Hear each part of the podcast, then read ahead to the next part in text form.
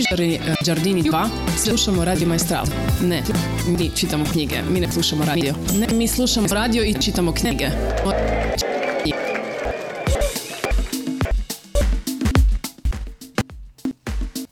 Pa, kako i kaže Jingle, da, mi uh, u klubu knjige 2 uh, slušamo radio i čitamo knjige, zaista.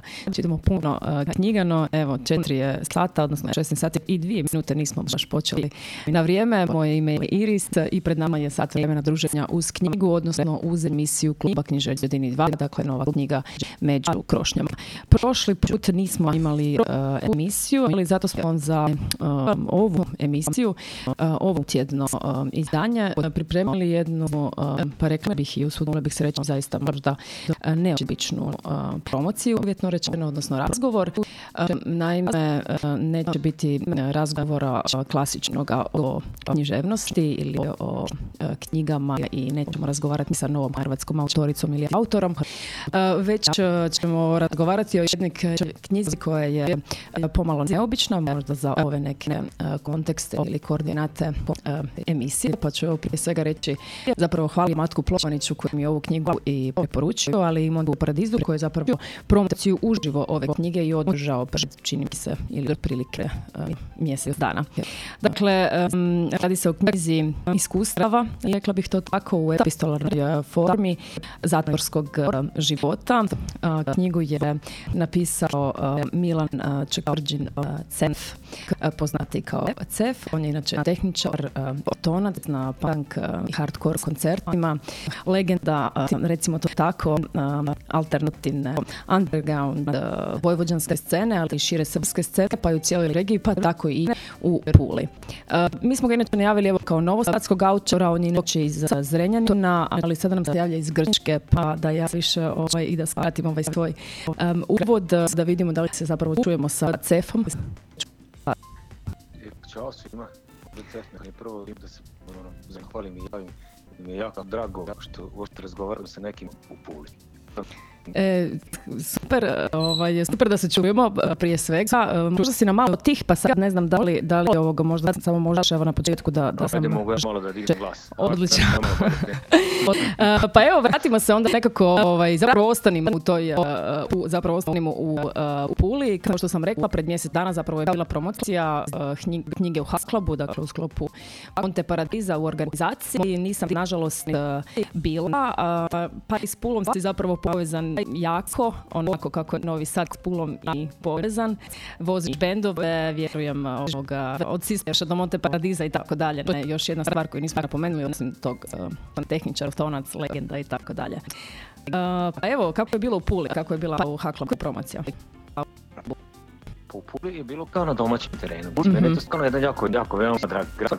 Je to ne, nekako tamo, ja sam često vratio, već od njih 15 godina sigurno imam veliki broj prijatelja i, i nekako se cijela ta priča sa promocijom u Puli i tako se prirodno dogodila. I, meni je palo na pamet da želim da promovišem tu svoju knjigu Ivan Granica Srbije i tako su se nekako, ja sam samo onako pustio informaciju nekoj slicini prijatelja i odjedno sam sve događalo. I nekako Pula, Monte Paradiso je bio potpuno logičan, mm-hmm. ono, prirodno ishod, prirodno, jako, baš potpuno prirodno. Mislim, ja sam što istoj prostoriji bio i ne znam, nisam, ima je 10 godina i više. Kada sam držao neko predavanje o Zrenjaninskom antifestivalu festivalu, koji nažalost mhm. više ne postoji. Mhm. Ali nekako kažem, baš mi je to onako palo mi na pamet, pustio sam informaciju i sad moja ekipa sve organizovala i ja sam se to osjećao kao kod kuće. Sigurno. A u Grčkoj si trenutno jer imaš promociju knjige ili znam da nemaš, ali evo da, da pokrenemo i taj razgovor postoji ta jezička barijera. U Grčku sam došao poslom. Eto, rock and roll svuda me dovede. To sigurno.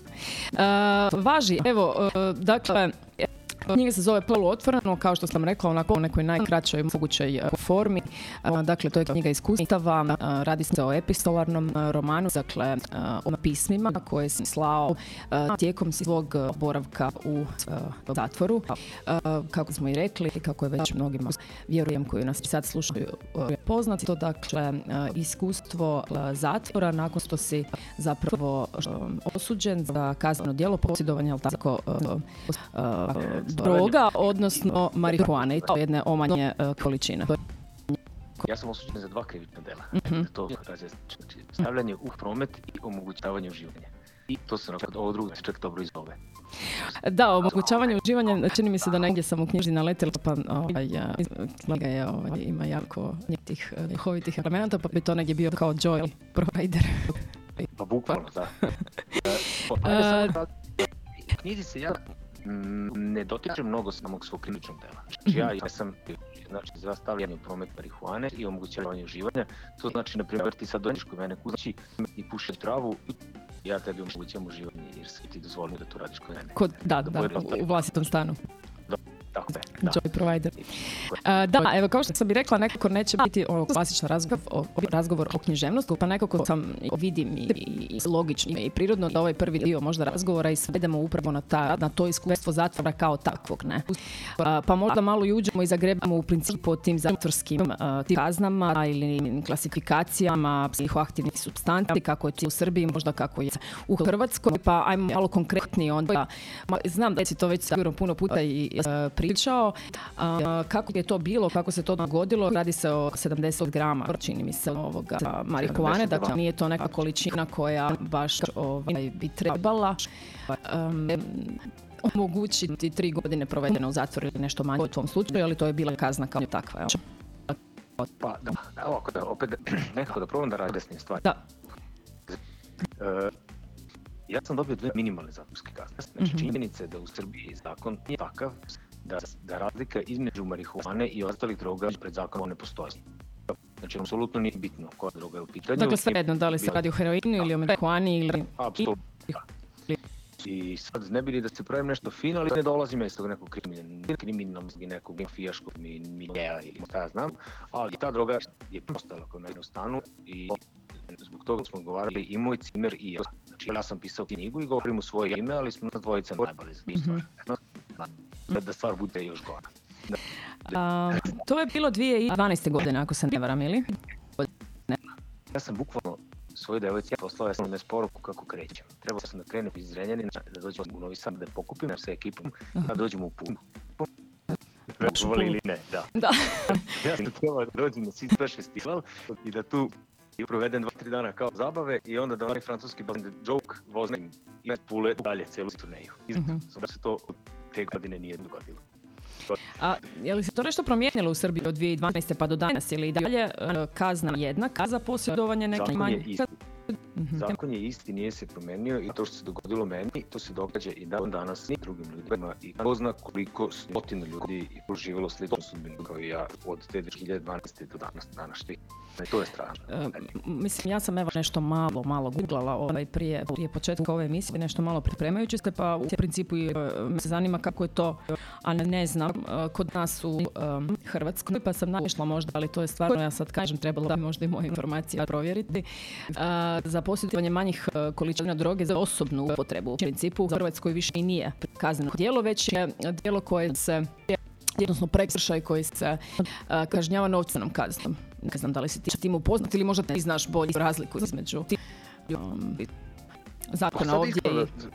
Pravnik nisam, ali da, znam da je, da je u Hrvatskoj posjedovanje postalo prekršaja, neka mm-hmm. delo što pravi razliku. I u Srbiji je moguće da dobiješ za posjedovanje neke minimalne količine e, novčanu kaznu, ali ti si dalje praviš krivično delo, znači nije prekršaj. Velika razlika u, u klasifikaciji. Znači, i kada neko dobije novčanu kaznu za kilograma, taj neko je kriminalac. To je velika razlika. Nije počinio prekršaj nego krivično delo. Kod vas se kaže kazneno. Da, da, da. Um, u trenutku kada se to dogodilo i kada ovaj, su redovi, uh, odnosno kada je policija uh, došla na tebe u stan, jel tako, ako sam ovaj, to dobro shvatila, do trenutka kada odlaziš u zatvor, tu isto prolazi neko izvjesno vrijeme, procedura, birokracije i tako dalje, nije ono iz stana pa u buksu, jel tako? Pa ne, bilo je iz stana pa u buksu, ja sam proveo tri mjeseca u izvučnom zatvoru, mm to je, onako, e, to je period koji nisam pokrio u toj svojoj knjizi, jer to je nešto sasvim drugačije. Znači, mene su samo bukvalno nas kad se pokupili, uhapsili, te noći ti shvatiš da si sad, to više nije zebacija, nego da si u problemu i bukvalno bio sam prebačen u istražni zatvor i tu rodim tri meseca. To su onako posebno specifični uslovi, 23 sata svi u sobi, mislim svako, istražni zatvori su vrlo slični svuda. I onda kada to prolazi, nama nastavlja, na, nama nastavlja da traje to suđenje i onda postoji jedan vremenski period od skoro dve godine kada sam ja bio na slobodi, ali svaki par nedelja odlazak na sud, neko ročište, mm -hmm. kao normalan život, nije normalan život. Nemaš dokumenti, ne smeš da napustiš zemlju, no konstantno si pod nekim, nekim vrstom pritiskom, kad neko počneš posao, neki posao da moraš ljudima s kojima različiš da kažeš, ovi ne računite na mene, ja moram u zatvor i tako, znaš, to je ne, ja mučem, ti niko ne broje nikako. Koji traje dvije godine, to nije niti mala, mali period, ne radi se o nekoliko mjeseci. Dvije godine se dogodi novi životi se dogode recimo ili neke nove stvari koje se mogu i tako započeti. Ne? A, Reci, reci. I to je jedan mučan period kako za tebe, tako i za sve one ljudi, za, za osobu sa kojom živiš, za ljudi sa kojima se rađeš. Jer svi nekako prolaze kroz to, nisi ti samo jedini. Sigurno. Um, kako se onda približavao datum odlaska zapravo u, u zatvor?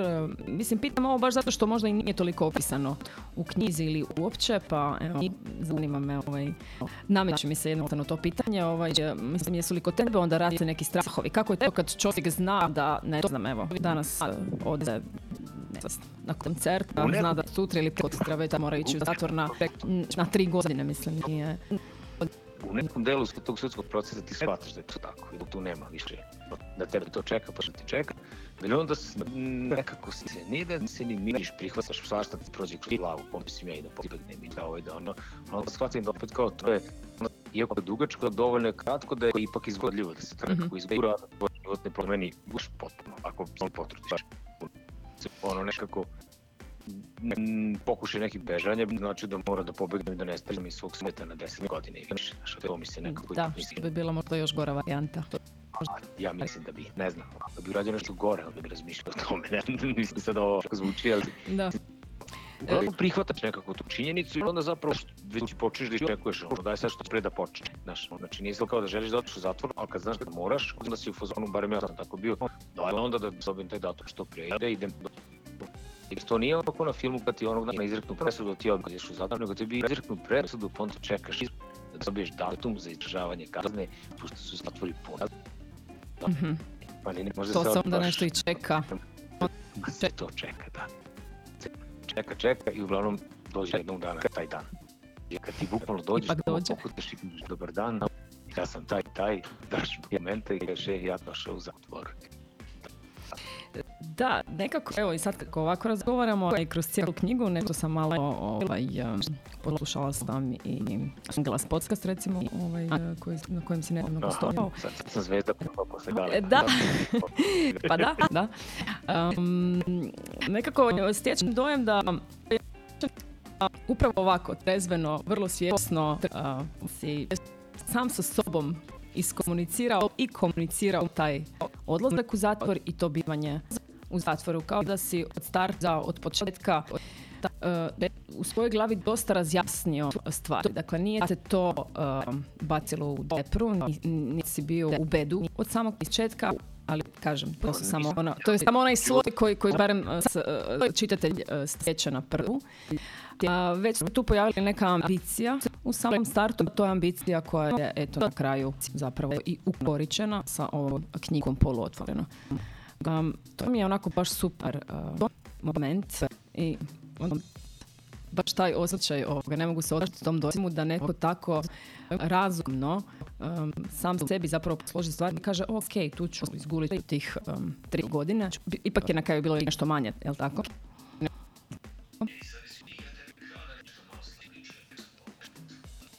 Je, jel me čuješ sada? Jel se čujemo? E, pa kažem da, to, to mi je kažem super moment e, gdje se stvarno stječem dojam sad e, i kroz naš razgovor, ali stvarno čitajući knjigu da neko ko je tri godine u zatvoru e, kojeg čeka zapravo takva zatvorska kazna i bivanje u nekom prostoru koje je takvo, koje je zatvoreno, još ćemo mi o tome kako je to, kakav taj prostor. Zaista vrlo, vrlo razumno pristupa svemu i sam sebi olakšava stvari, pa iz čega na kraju krajeva nastala ova knjiga. Ne? A to je dakle pisanje pisama u startu ovaj, e, kako si zapravo i kročio u zatvor, tako si krenuo sa pisanjem.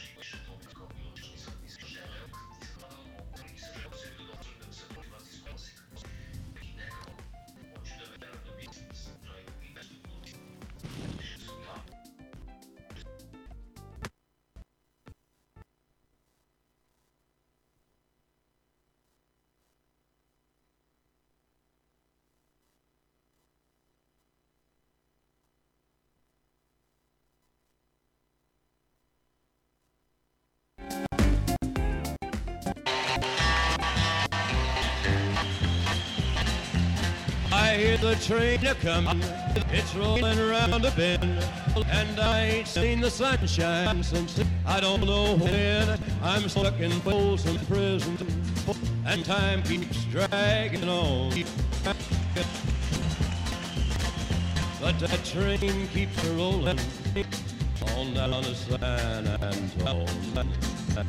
When I was just a baby, my mama told me, son, always be a good boy, don't ever play with guns. But I shot a man in Reno just to watch him die. When I hear that whistle blowing, I hang my head and cry.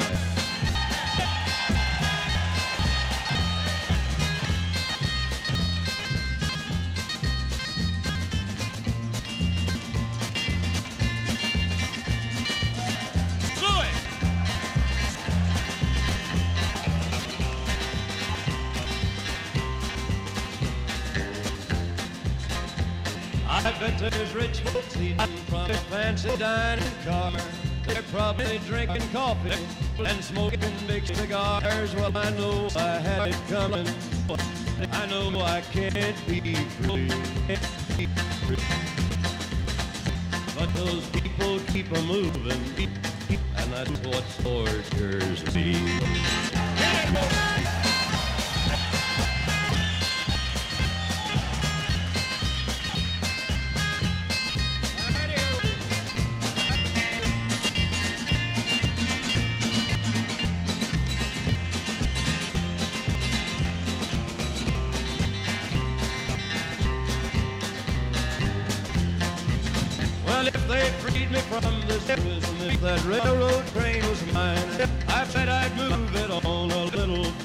Down the line, far from Folsom Prison.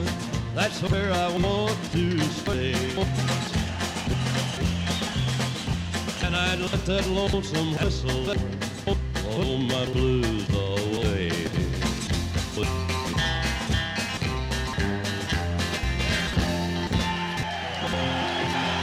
Čitam, čitaš, čita, čitamo, čitate, čitaju, čitaš, čitaj, čitamo, čitajte. Nove knjige na Radio Majstoralu. Svakog četvrtka u 16 sati s nama je klub knjižara Čerdivni 2.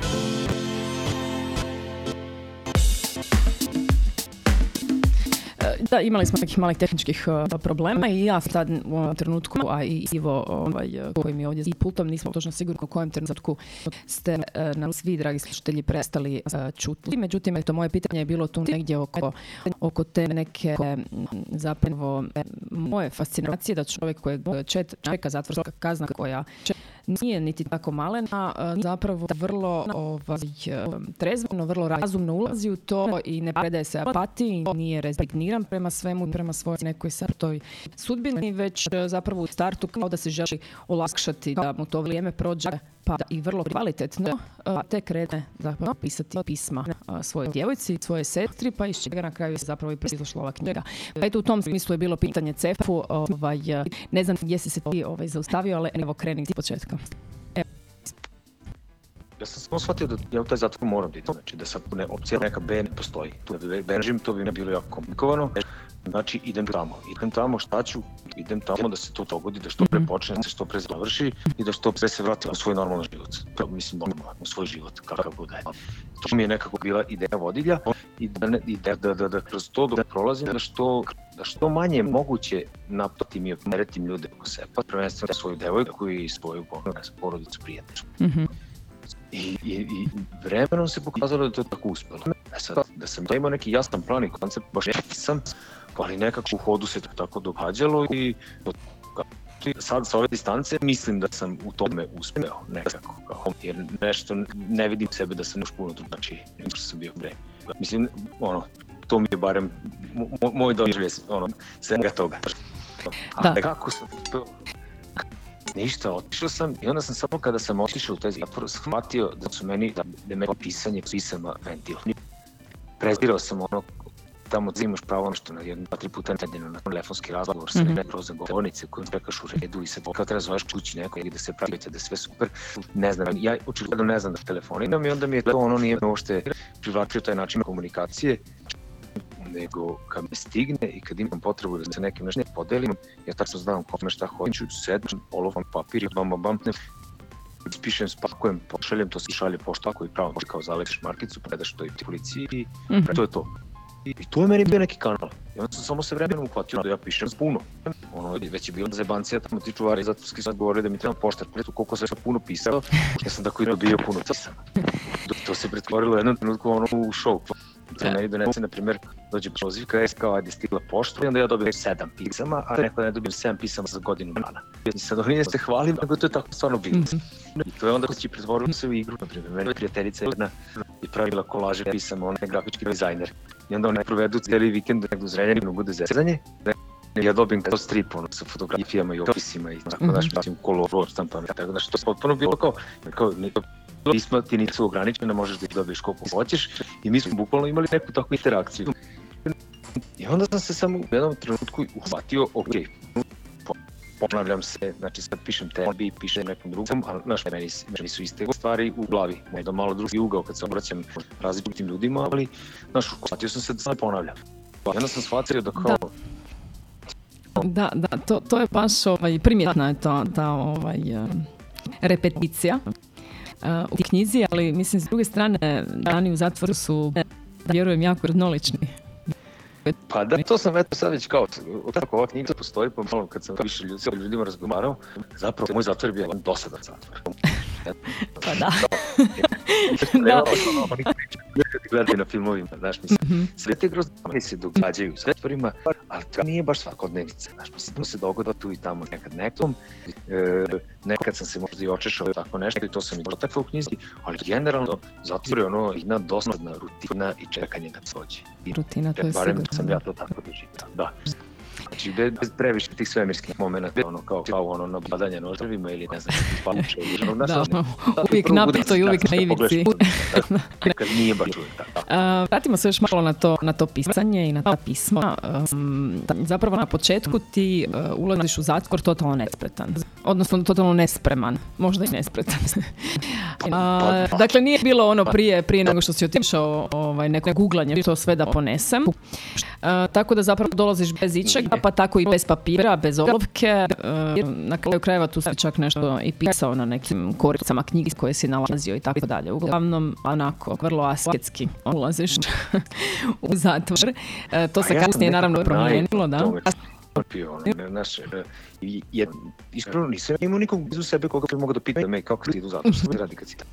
Znaš, mislim, eto, bukvalno nisam, da sam imao nekog bliskog, možda bi mi se i setio. A onda sam onako bio malo po, pones, ponešen tim iskustvom iz istrage, a u istražnom zatvoru je sve zabranjeno bilo. Aha. I ja sam onda jednostavno došao takav, misleći da kao ono što ne sme u istrazi, ne ni u zatvoru. Ja zapravo dolazim bez onih stvari, bez brijača, da moram da budem obrijan. Ali kao u glavi mi je bilo kako brijač, ja što je sečnivo, to ti tako oduzimaš. Znači, Tako neke stvari. Da, Znači, da, ja sam jasno. Bukvalno došao pripreme. Mislim, poneo plastičnu čašu, ono što je najlogičnije što svakako tamo uradi, jer ti, znaš, kao, tek kad sad dođeš tamo, iz čega piješ vode, ona curi se pipera, ali kao dakle ti čaša, znaš, nema. Da, da, da, podrazumijeva- točno. Razumeš da mnogo toga kao tamo ti sleduje, a zapravo ti ne sleduje, nego ti da se spremiš. Izboriš. I ja sam počeo potpuno bez veze. I onda eto, između ostalog, kada sam počeo da pišem, ispostavilo se da, da, da je to moje pisanje s vremenom postalo čak i praktični ono priručnik nekim drugim ljudima koji su kasnije E, to, to, da to sam htjela pitati, jer ovaj, da, zašto? To možda još nismo rekli, pa da upoznamo ovaj, naše slušatelje. U principu, ova knjiga prije nego što je postala knjiga, ovaj, je zapravo bila blog. Pa, do, dobar deo knjige, Da. znači nije mi sve. U jednom momentu, jer to sam sad malo prepomenuo, kako kažem, ja sam se kao počeo da se ponavljam. I padalo mi na pamet kako sad je onda, znači možda bi ja to trebao nekako kao malo javnije da radim i iskreno prvo mi ideja pala na pamet, čitao sam neki fanzin, kao ja, fanzin, da to je supni kao, Mhm. a on shvati u zatvoru fanzin je borba ono, znači što tako treba da piše, neko treba da kuca, da štrampa, da se bavi time, mislim, a to je onako previše bi bilo da očekao od nekog da mi to radi, kao da imam servis svoj, to je van Da. zatvora, ne, baš tako. a pošto sam malo sport sa tehnologijom, zapravo mi internet nije padao ni pamet. I onda mi je moja sestra u svom pismu predložila kao, a blog? I kao, aha. Ja sam onda bukvalno kao, da, vidiš. Ja sam onda počeo, znači, to što bi pisao raznoraznim prijateljima, sve da pišem isto, istom energijom, mislim, ja ti, znači, i sa istim osmićem, istim motivom, znači, sad samo ne adresiram, ne pišem ga pet puta i već ne šaljem na pet adresa, nego jednom, pošaljem to devojci ili sestri, uglavnom ono, ovo, jedna mi prekuca to, druga objavi, sestra vodila taj blog najviše, i kao počnu na to da objavljuju. I sad kao to da jednom postoji, ali ja prvo da ne povratnu informaciju, to nemaš ti tih, ja to pošaljem kao čekam, znaš, da neku posetu ili pismo da mi stigne neko povratno za koji dan tako. Uglavnom, u jednom momentu meni sestra govori kako taj blog ljudi čitaju. Aha, kao dobro. I to čitaju, očigledno pre, to je počinje da ga čita veći broj ljudi nego što bi trebalo da mene lično poznaje i da bude vezan. Znači, znači ono, prestali se da ga čitaju samo moji prijatelji. Mm -hmm to dobije znači neku drugu publiku. To onda nekako da, jesi li ti bio svjestan te publike pišući ovaj... U početku ne. Da. U jednom trenutku bukvalno nije rekla, ej, ono ljudi četaju. U tog momenta, mislim, ne svestan. I, i m, trudio sam se da, da, da nekako da ne promenim energiju i način pisanja. Znaš, i, i, ipak nije isto kada ti znaš da to nekom čita ili kad pišeš u prazno. Mm -hmm. Ali mislim da sam to nekako zadržim, da, da se ne promeni tempo ili ne znam kako se to zove. Mm -hmm. Ali uglavnom, to što sa, saznanje da to neko čita, me onda nateralo kao da imam kao neku vrstu i obaveze. Znaš, da ne dozvolim sebi da se prestanem. Ne tako? I ja sam onda bukvalno do kraja svoje zatvorske kazne pisao taj blog nekad malo intenzivnije, nekad malo manje, ali u knjizi si, ja mislim, ne mislim, nego postoje datum i tačno kako šta koje smo poslije. Je, je, je, stvarno je, mislim, ta epistolarna forma je dobro zadržana do kraja i da, vidi se da je to zapravo jako če, če, učestalo zapravo bilo pisanje. Da, desno, mislim, da ipak blog i knjiga nisu isto, mm -hmm. zato što sam počeo da pišem u jednom momentu. A do tog momenta se meni već jako puno bitni stvari u tom zatvoru dogodilo. Ja sam blog počeo da pišem kad sam već bio na tom poluotvorenom odeljenju, ali postoji jedan vremenski period pre toga, su onako dosta zanimljivih, hajde, pitavcom, zekom, ali i meni mislim i čitnih stvari na životu koje se izdogađaju. Mm -hmm. sam tijela zapravo, kad je prošlo sve to, dok je bila korona, sreda koji si imao malo vremena. I onda sam ja taj blog prvi put pročitao. Znači, prošlo nekoliko godina ja ga nisam otvorio. Malo mi je to bilo nekako i teško. I kad sam ja to pročitao, onda kao je došlo uopšte do ideje za, te, za tu knjigu, ali mi nekako uh, nisam bio u fazonu, e sad, sad kao imam blog pa ćemo sve to doštampati. Znaš, nije mi falila mi, falila je celina. Falio je taj jedan period. I kako to da rešim, ja, nis, ja ne znam da pišem sa, sa distance. Da sam ja sad prisećam i da opisujem, to sigurno nema, znači 100% ne bi bilo na, ono 1%. Drugačije bi bilo. Autentično, da. Mhm. I onda meni moja devojka Ivana otvorila jednu kutiju sa gomilom pisana, pa sam ja pisao njoj. Da, da, da, da. Od prvog dana zatvora pa do dana pisanja bloga, i ja sam ono seo i sve to pročitao i sve to prekucao -hmm. i da budem iskren, izbacio sam neke delove, nisam prekucao neke najintimnije delove koji su se ticali mm -hmm. direktno nje i mene ili nekoliko onih, onih praktičnih stvari da ja pitam e, da li je, ne znam, prijatelj taj, taj uradio to, je se neko rodilo dete. I tako da. neke stvari koje ono interesantne sa konkretno osobama koje znaju o kome se radi u dastom trenutku. Jasno. Sve ostalo sam evo najiskrenije doslovno pre, prepisao, toliko da je zadržana nekako ta energija, eto, čak i možda i, znaš, ja sam to bukvalno pisao svoje ljavice. Ostaje autentično zapravo do kraja. No. A, ajmo mi na glazbenu pauzu, najavio si nam uh, jedan uh, šuma, ili tako? Pa tako je, da. Nekako i to mi je, hajde. Imao sam razlog zašto, jer čovjek koji glasa tu da recituje i da peva je osoba koja je napisala ta tekst koji se nalazi na ponađenima moje knjige. To sam htjela pročitati, prije možda bude uh, bilo vremena, da? čaka se raka. A, a, ok, uh, vraćamo se odmah na pauza. Paži.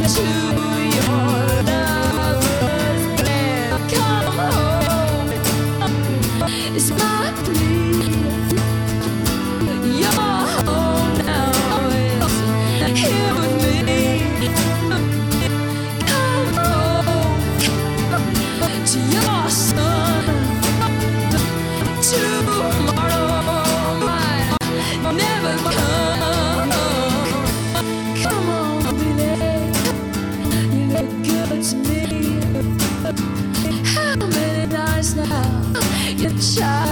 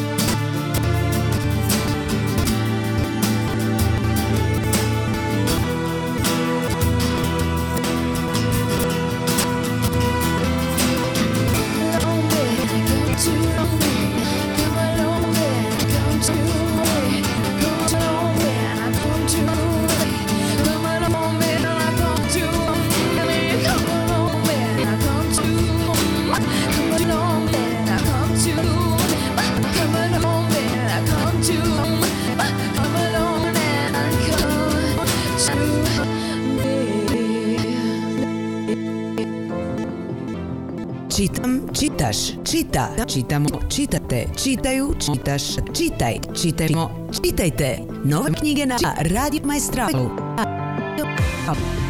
Svakog četvrtka u 16 sati s nama je klub knjižara Čerdini 2.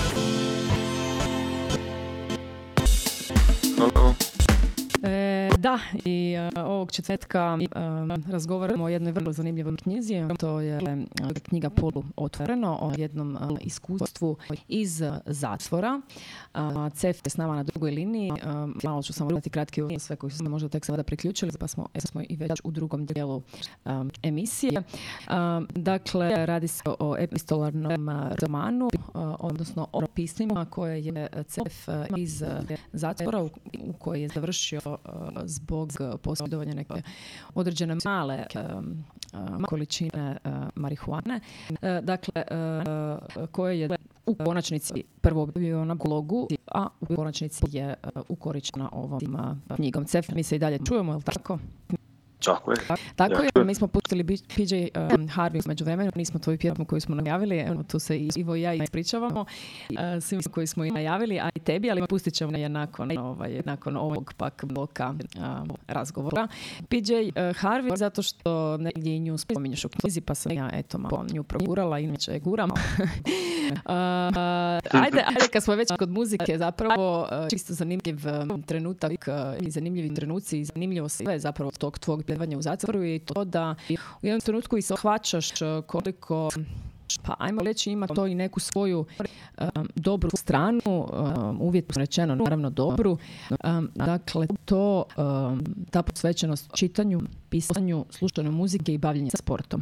Dakle, nešto za što sigurno i svakako nisi imao toliko vremena prije zatvora, a i poslije ovaj, zatvora. Ne? Pa tu onda preslušavaš i tako neke stare bendove ono, ovaj, eh, koje si možda među vremenu i prestajao sluša, spominješ i PJ Harvey, ponovno otkrivaš koliko je ona dobra, spominješ i Wu-Tang i ODB-a i tako dalje, mislim, tako sve neke, ovaj, eh, neke stvari da koje svi slušali, a slušamo zapravo i dalje. Pa evo, ma- malo možda oko te relacije, ono, um, tog nekog, te tvoje uvijek, kažem, neke pozitive koje si u svemu vidio. Pa ti tamo imaš previše, mislim previše, imaš dovoljno slobodnog vremena koje ti možeš da, da potrošiš ili da iskoristiš. Ja sam to sebi tako objašnjavao. Jednostavno sam hteo da iskoristim. Znači, jer nisam hteo da pijem lekove na spavanje i da drebam cijeli dan i da čekam da prođe, nego sad, ok, kad već imaš tog vremena, ajde. I onda mogu da ti kažem, jednostavno imao sam više vremena da posvetim sebi, da razmišljam o svom, ono, ne znam. Bukvalno sam u početku čitao mnogo više nego iskreno čitao sam više nego što sam čitao pre zatvore nego što čitam sad. A Jer tu to cijelu neki svoju be- seriju knjiga otvaraš sa Mein Kampfom, ako se ne. A kad sam došao bez knjigi našao sam tamo stojao neki kam majkam u tom prijemnom odeljenju, pa je rekao, ja da kao je sad. E, Pa baš tako. Bukvalno je tako bilo. E, važi. E, da, ok. E, kako si poslije dolazio do knjiga? U principu mogu ti poslati jel da u paketima se šalje. Tako je, da, pa ovaj, ne, uglavnom je tako bilo. Znači najviše su slali ljudi, bukvalno kad oni pravo na paket i to čak, moram da priznam, tebi paket bude ograničen na neku kilažu, ali vremenom ta policija tamo prestane knjige da ti meri. Znači, Mhm. stva- zaista, ono, kao to me nikad nije ništa ispričavalo, tu što se toga tiče, ništa ti ne pomažu, ali nisu ni pomagali. Tako da, ono, kakva god literatura mi je trebala, meni su, ono, prijatelji su me opremali. Kužim. A, aj- ajmo, ajde malo približi možda ovaj, kakav je to zatvor, mislim, to- ima tu svega i to je stvarno jako dobro opisano u knjizi. Kako su rađeni Pa, ti zatvori? knjiga, Da li je to knjiga se zove Mhm, poluotvoreno, da? Znači ja sam veliku većinu svoje zatvorske kazne proveo na poluotvorenom odeljenju. To znači da to je jedan radni paviljon koji više izgleda kao na neki ono radni logor nego na zatvor. Znači nije na filmu. Mhm. Mislim, ti tu dođeš u jednom trenutku, a u početku je kao mešavina, ja tu kažem, američkog modernog filma i starih eksiju filmova, ono, ne znam, Sivog doma i tih. Mislim, sve, bukvalno, postoji i moderne NATO žice i kamere i dugme, ono, koje pritisne se zatvore vrata, a postoje memljivi zidovi, podrumi, hodnici, ono, zaboravljene stvari, 100 godina stare, ili tako mislim. Znači, sve, bukvalno, kako koja adaptacija se dogodi, tako se to nešto nakarado primeti. Mislim, baš je mešavina dva sveta. A, još samo da spomenemo, ti si bio u zatvoru u Senskoj Mitrovici, jel tako? To je najveći e, zatvor u Srbiji. U Srbiji, da, a ja čak ne bi sad, ne mogu da tvrdim više da garantujem, ali mislim da je najveći u cijeloj bivšoj jugi. E, po svemu tome, ako To je ako je i najveći, ovaj, pa i najveći možda u cijeloj jugi, i tako dalje, barem prema ovaj opisima um, koje stječemo iz uh, tvojeg pisanja, ovaj, zaista i dalje tu vladaju neke vrlo primitivne, ajmo reći, um, primiti- primitivno uređenje i Vrijeme je stalo. Mislim da, moram to tako ovaj, um, nekako ovaj, napomenuti jer um, čini mi se da je to jako daleko od svega onoga što, što smo navikli gledati na, na filmu i na serijima. i na- Zatvor je, zatvor je država malo. E sad zamisli, ja, sam, ja živim u propaloj državi, vi sad zamisli kakav Da, je propali da, zatvor u da. propaloj državi. Ja, bukvalno tako. Onda mi sve jasno. Um, da, vas je, to nije, to nije soba gdje, gdje imaš samo jednog cimera. Je nas je bilo u jednom trenutku 90 i nešto. u jednoj sobi. To je štala, to nije Mislim, ja soba. to ne mogu uopće. Ovaj, Da. da, dobro. Mislim, ne karikiram, bukvalno govorim to. Da, tako zapravo vi, uh, da, tako su se zvali, štala, jel? Uh, mislim u nekom zatvorskom Pa, slangu, valjda, da, ili ovaj, terminologiji. No. Um, kako, kako to zapravo biva tamo? Koliko ti možeš, s obzirom da je poluotvoreno, koliko si mogao biti izvan um, sobe ili ćelije ili štale, kako to E, već ja, ja, ja, ja gledam, ja gledam to ovako. E, to, ovo je moj, moj neki kao, ajde, pogled na te stvari. E, što, što više, što, što si tamo bolje, e, bo- bolje kategorisan, kao slabije rangiran, kao manje opasna osoba, to dobijaš u neku ruku slobodnije odeljenje, ali što ti je odeljenje slobodnije u smislu da više vremena smeš provesti van sobe na polju ili na nekom poslu ili u rekreaciji ili tako. Nešto, to su gori uslovi u kojima živiš. Kapiraš, znači, kao veći je kreš, ali ti se to nadomešćuje sa time što možeš da pobegneš iz te sobe na 5 sati umjesto na 2 sata. Znaš, i onda budeš na polju, imaš livadu da budeš futbol. E, ta, to, u tom je razlika. A negdje drugde nemaš to, nego imaš samo oni PlayStation u sobi televizor, ali imaš sat i po vremena na polju na betonu i čao, to ti je to. Znaš, e, to, znaš, tako nekako ti oni to svesno ti malo više dozvoljavaju neke slobode na utrb tih najosnovnijih uslova za život. E, Sve ima neku ravnotežu, u svakom slučaju. da. A, kako, tamo ništa ne bude slučajno. da, da, Ja ništa imam nije prepušteno da slučaju. Mašina radi, mašina radi decenijama, tako da to se, ono, spore su promjeni teški, to sve nekako funkcioniše po nekom ritmu koji je ko zna ko kad i kako uspostavio. S obzirom da vas je toliko u, u sobi, ne? Je li ste, tu postoji neka klasifikacija možda po krivičnim dijelima koje, ko- koje je tko počinio. Um, da li tu, tu postoji neka u tom smislu nekakva Ne. odjel za, ne znam, za ovoga, prekršaje, ne znam, manjih mislim, razmjera, da ne spominjem ne, sada generalno- silovanja ili ne znam, ovaj, e, dakle, E, da li se tu nekako gleda po tome, ono? Oni gledaju, ajde sad, ne ovo ja slobodno tumačim, gledaju nekako da, kao ljudi koji su potencijalno, koji su lakši i više agresivni, drže možda na nekom drugom mestu, ali to uopšte ne mora da ima veze sa tvojim krivičnim delom. Tako da ti u sebi isto može da imaš i ratnog zločinca, i čovjeka koji je ubio nekog, i čovjeka koji je pregazio nekog kolima, i čovjeka koji je ukrao nešto, i čovjeka koji je tu zbog marihuane, i čovjeka koji je tuko ženu. Znači, apsolutno nije, nije toliko bitno to šta si ti uradio, nego kako se vladaš u datom trenutku tu. To ne, Kako onda, ono, mislim, zatvorenici međusobno gledate, gledaju jedni na druge u, u, u tom smislu. Postoji tu Pa, pak neke hierarhije i tu- opet se tu Mislim, uzme naravno ove slike iz američkih filmova ili nešto. to, znaš, mislim, ali nekako, uh, ne bi da romantizen zatvor, ali nije to pošto sad kao puno filmova, sad postoji jedan tamo najveći, najjači, svi ga slušaju i to, nego jednostavno nekako budeš ti i nađeš svoje mesto među ljudima kao što nađeš i kad nisi u zatvoru. Ne znam, malo- možda su malo kontrolisaniji uslovi i to, ali znaš, nije, nije ono, postoje ljudi koji su, kako bih rekao, tlačeni i dominantni, ali nije to sad ono kao da jedan je gazda i da svi slušaju, znaš, mislim, tako ne, kako da kažem. Znaš, u zatvor idu obični ljudi, zatvor ide tvoj komšija, moj komšija, znaš, znači, ono, jako puno tamo ima sveta koji, ono, kako bih rekao, sasvim, ljudi, ljudi na koje si navikao, inače. i koji možda osjećaju tu nepravdu kao i ti. Mada, i to mi je ono moment, um, i- nikad nisi zapravo se pozivao na tu neku nepravdu koju osjećaš. Mislim, zakon je takav, zakon je zakon, nema tu... um, Pa, mislim, mogu da stvarno, znaš, ne, ne, e, e, ne, osjećaš ti to, kao bolite malo, da, ono, da, sigurno. U, u, u, mislim, uvredite mene lično, na primjer, ono, ako ćemo tako, vređala me činjenica da ja moram da provedem ono vreme u sobi sa nekim ko je da je učinio ratni zločin. Mm, mm. Upiraš. Znači, to mi je ono kao, sad, znaš, nije da se to nešto fin, ali nije mi isto kad je neko ništa ukrao ili kad je neko ne zna šta uradio, neko prodaje drogu, kad je neko uradio šta je uradio u ratu. E, Znači tu bi kao ono, sve ostalo ispod toga, svi smo mi tamo eto, kao neki zakon prekršili, pa bi to daš ovaj iz ovog razloga, ovaj iz ovog. Znači tu, tu je- jedino ja sebi u glavi pravim kao razliku, eto. Da malo lupimo po nekoj kritici što je resocijalizacija u zatvoru. Toga se će dotičeš uh, u knjizi, a nema tu baš nekih pozitivnih stajališta oko toga ili barem ovaj, možda i s obzirom na veličinu zatvora u kojoj si bio jer si je onda zaista puno. Unutra uh, kako ide taj, uh, kako to, to, ovaj, to uh, spominje se tu um, zapravo osobe koje rade sa Ali mislim, zatvorenicima. za- ali zatvor- zatvor se nešto- Mhm.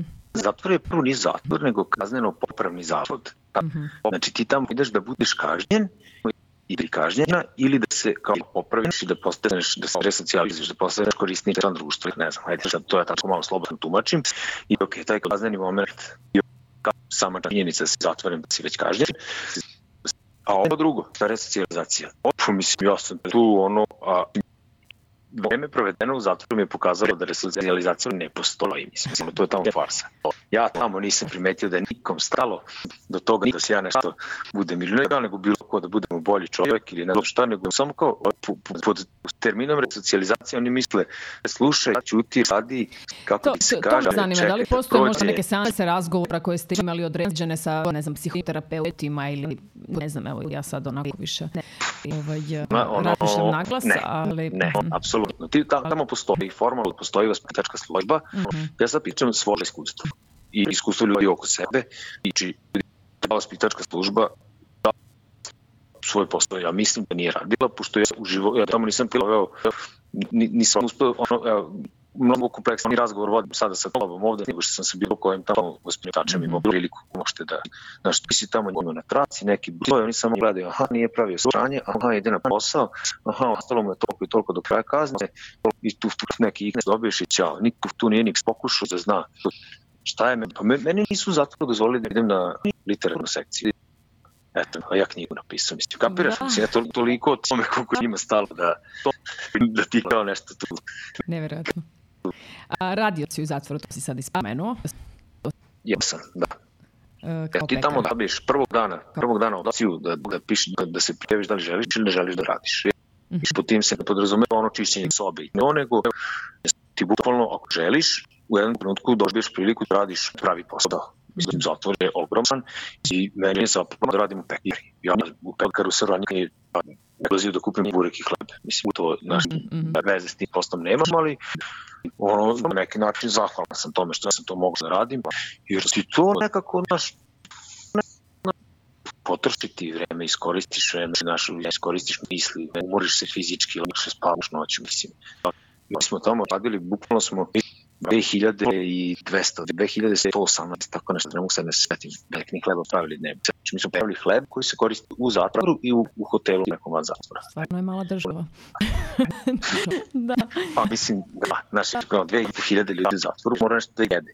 Znaš, ko će taj cijeli kupiti, njih smo ga pravili, kao što se ja pravio hleb, tako su postoji ljudi koji su radili u polju, gajili krompir, paradajz, kupus, ili ne znam, to je ljudi koji su gajili svinje, gajili konje. Znači, ono je kao jedno ogromno, kao, kao neko veliko gazdinstvo, ne znam kako bih to rekao.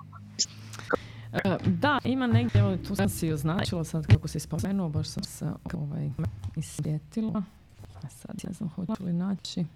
Evo, da, kažeš ovako, ovdje gdje se ja nalazim upravo izgleda kao mešavina zatvora, radnog logora i radničkog gazdinstva.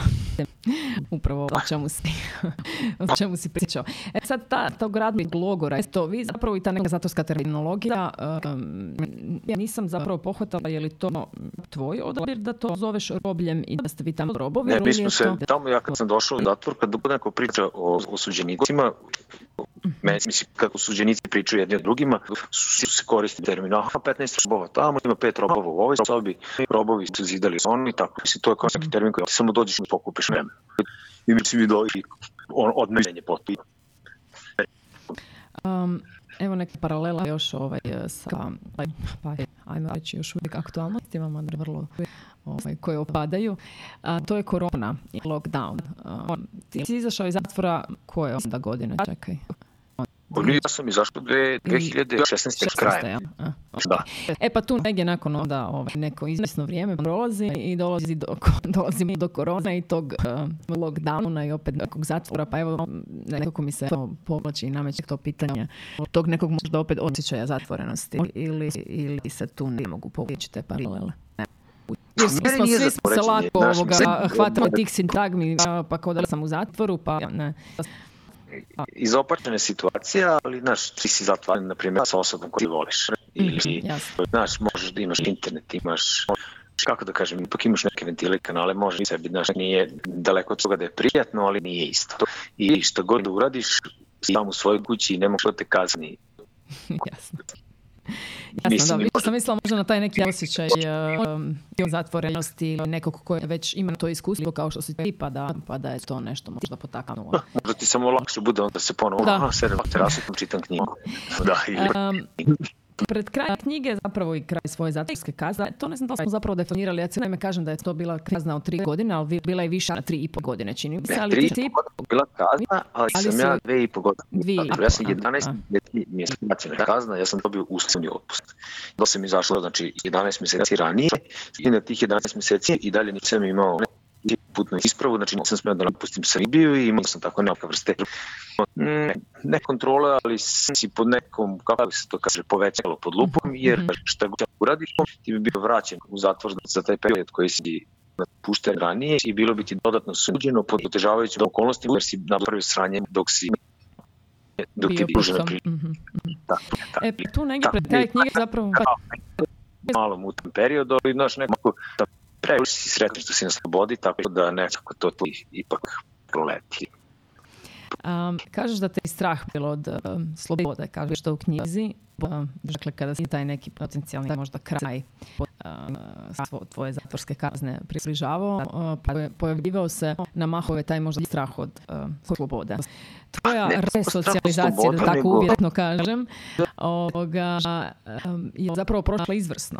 Ti si zapravo jako brzo vraćan u neku svoju um, ono, prijateljsku svakodnevicu. sad kad kažeš taj strah, mislim, uhvatilo me u par navrata, razmišljam, ok, ti ćeš sad jednog dana izaći, šta ćeš ti da radiš, znaš, koga da zovem, da idemo, čega da živim, tu. I u zatvoru se malo uljuljkaš, znači ne, ono, ne plaćaš račune, nemaš, ono, Da, da. sve je snanje, ali ručak je gadan, ali stigne, znaš, zima kad dođe, stvore se drva koja loži da se ugreš, znači, onako, s te strane kao ti neko brigi izgubiš, mislim, šapiraš, ja sam samo shvatio, aha, dobro, jer kao super, ti izađeš iz zatvora i tri dana te svi vole i sve su zaperi, u četvrtog dana moraš nešto da obučeš ili moraš nešto da povedeš, mislim, kapiraš, a ne, ne postoje tu sad neke kao službe koje brinu o tome, nego mm moraš sam sa sobom. A malo si nekako ipak, koliko god imaš prijatelji i sve, ispao sam iz tog, znaš, ne mogu sad izađem iz zatvora da se jebemo, da Jasno. I tu sam kao imao frku, šta ću, samo da se rekao, znaš, kao, ako ako ovde možeš da radiš u pekari, pa znaš, šta god, znaš, ono, hvatit ću se prvog posla, Mm. da je najgori i funkcionisaće, ali ja to ispalo je potpuno drugačije, sam izašao iz zatvora, sutra da me prijatelj je pozvao, koji je, eto, radi Bojan, ši, to štampa, i ovom štampa Monte Paradizu milion puta nalepnici neke stvari. Je, je, znamo ga tu valjda svi. I on meni kaže, Cefe, jel tebi treba posao? I ja kažem, nego šta?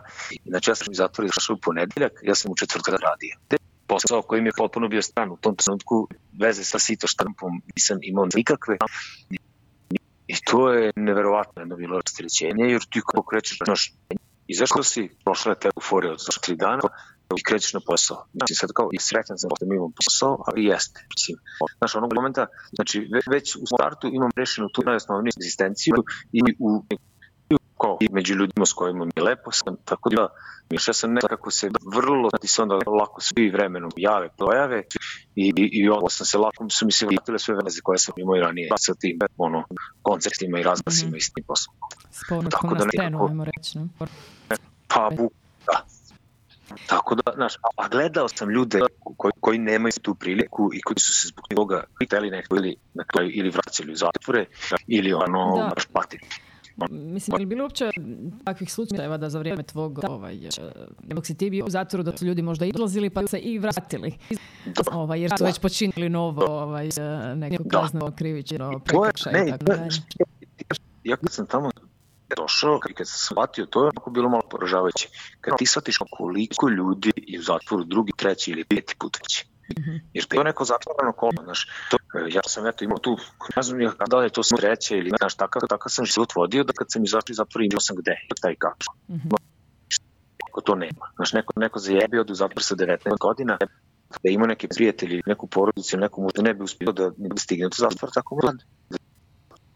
I onda izlazi i hoće lepo. Da stalno govori, znaš, ne, znači, ne svako, neko se nafura, neko kriminal, a neko ne. I neko hoće lepo i ne može da nađe posao. Hoće da nađe Da. posao, a nema istekla mu lična karta. A da bi dobio ličnu kartu mora da plati taksu. Nema gde da živi, ima kuću od roditelja, e, isključena struja i voda, niko nije tu živio dve godine, tri, tako on bio zatvoru. Znači treba mu 2000 eura da poplatim sve samo da bi mogao da počne. Znači ta- tako neka zatvor, začarano kolo postoji. I onda Ali naravno, ipak je to i stigma. posao, kakav posao dobijaju robijaši, najgori i najgore plaće, naj, Mhm. najčešće. I onda dolazi na tako neki posao i onda ovde neko, znači to je Srbija, pa te mogu zavrnete, ako ne platiti platu na vreme ili tako nešto. I šta sad taj da radi? Ono, a, ili su tu neko življava fizički na njemu, na što su nakon česti poslovi na gradilištima ili tako negde. I sad on nije trpeo gora sranja nekim gorim likovima pet godina u zatvoru, pet- i neko da tu kini. I šta se događa? Ili dolazi do fizičkog obrčana, ili taj neko šta će da radi, proba tri put lepo, vraća se na kriminal, jer komu pruža ruku, pruža mu ruku, oni koji ga znaju iz zatvora. A, jasno.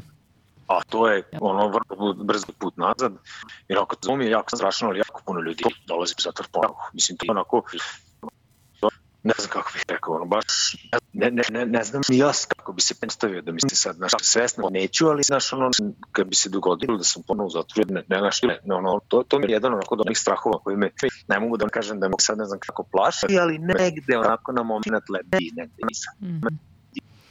Um, vratit ćemo se još malo ovaj, eh, na kraju smo zapravo emisije, vratit ćemo se na knjigu, je emisija o književnosti. A, ajmo još samo evo, čuti eh, evo, nakon tog eh, povratka iz zatvora koliko je zapravo vremena prošlo i cijela taj, cijeli taj dio zapravo stvaranja ove knjige, možda i uredničkog posla, možda imaš i neke feedbacke zapravo sa same književne scene. Spominješ, ne znam da li sam to na podcastu čula ili sam već negdje pročitala, Mile također knjigu i uredio, ako se ne varam, pa evo da malo, da malo tu vidimo kako je to išlo sa formalno- knjigom i promocijama knjige, ne? formalno izdavač te knjige je BK Usinjski izdavačka knjiga iz Babušnice, to je jedno malo mesto na jugu istoku Srbije. Kad kažem Mile, Mile je tu urednik, Mhm. e, taj izdavačka kuća uglavnom objavljuje anarhističke neke klasike i prevode literaturu, trenutno im je aktualno glavno delo uh, memoarija Goldmana, njena autobiografija, to je, to je kao, to je kao trenutno zadnje. U dobroj si ekipi u svakom slučaju. on mi je pao na pamet nekako da nisam bio u komunikaciji. To je bio, eto kad sam kako pomislim, aha, knjiga, eto to je čovjek kojeg ja poznajem da se bavi time. Da je nekako prirodno to teklo i on je a pritom smo mi bili i u kontaktu i dok sam ja bio u zatvoru. I on znamo i priču i onda je nekako on samo kada, se, kada su sam ja prelomio da to želim da uradim, da sam te tekste pročitao, uredio, lektorisao, ispravio, time se čovjek bavi.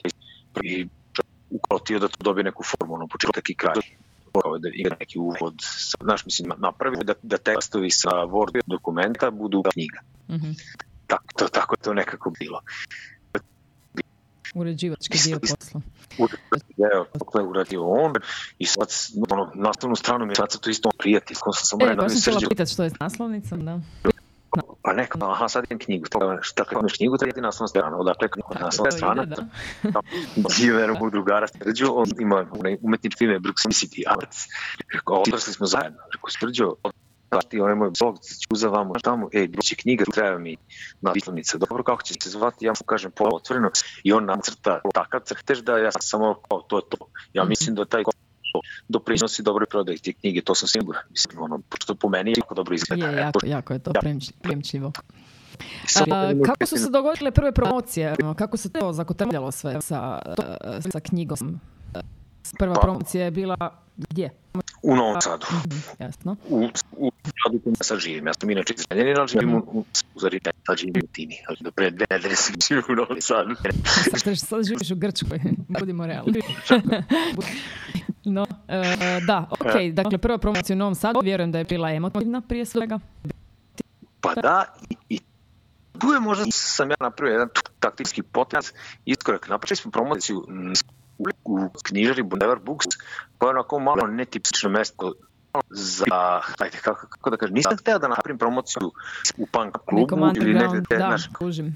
Da, nego da napravi to da na neki iskorak, jer kao šta promovišem knjigu i priču prijateljima ili drugarima s kojima koji to već znaju. Da, da, da, da.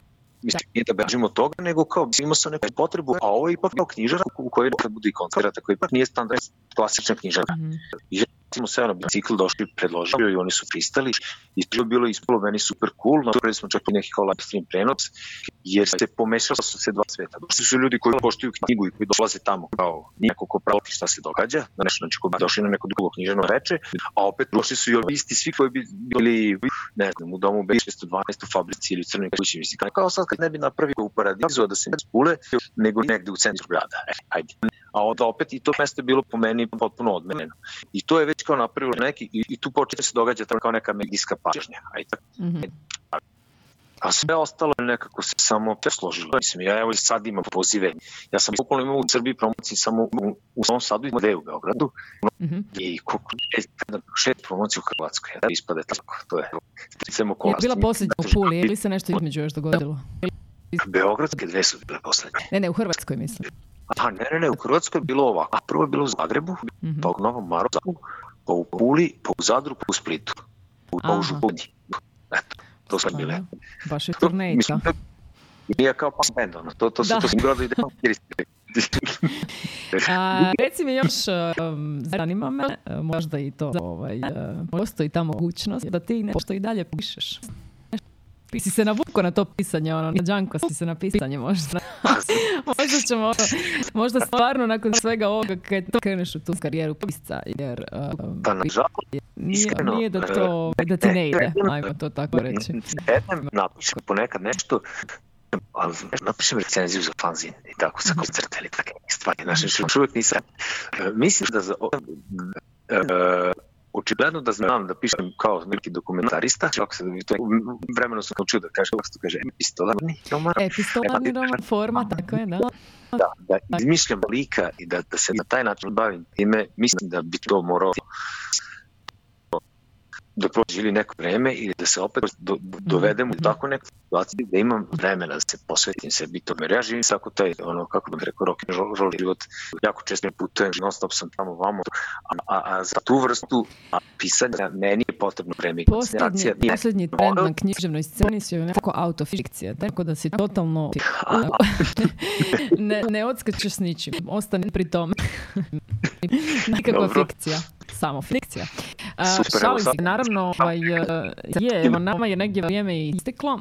Um, što da vam kažem, dragi slušatelji, nadam se da ste ovaj, e, uživali, da ste kroz ovih uh, sat terminala, recimo i nešto manje samog razgovora, uspjeli ovaj, upoznati Cefa. A, ali svakako to, to učiniti naravno putem ove knjige. Knjiga se trenutno može, pa i čini mi se ekskluzivno i samo ovaj, u Puli, znači samo kod nas u klubu knjižeđe dva moguće i u Monte Paradizu, ali tu se negdje ona može i online, jel tako, nekim narudžbama doći do nje, ali to sad, evo, ovaj, svim uh, puležanima, onim koji, onima koji su u Puli, uh, servisna informacija da je ona zapravo eto, dostupna na prvom katu naše knjižare. Um, što još reći, možda imaš neku ti ovaj, pozdrav, poruku, pouku za kraj.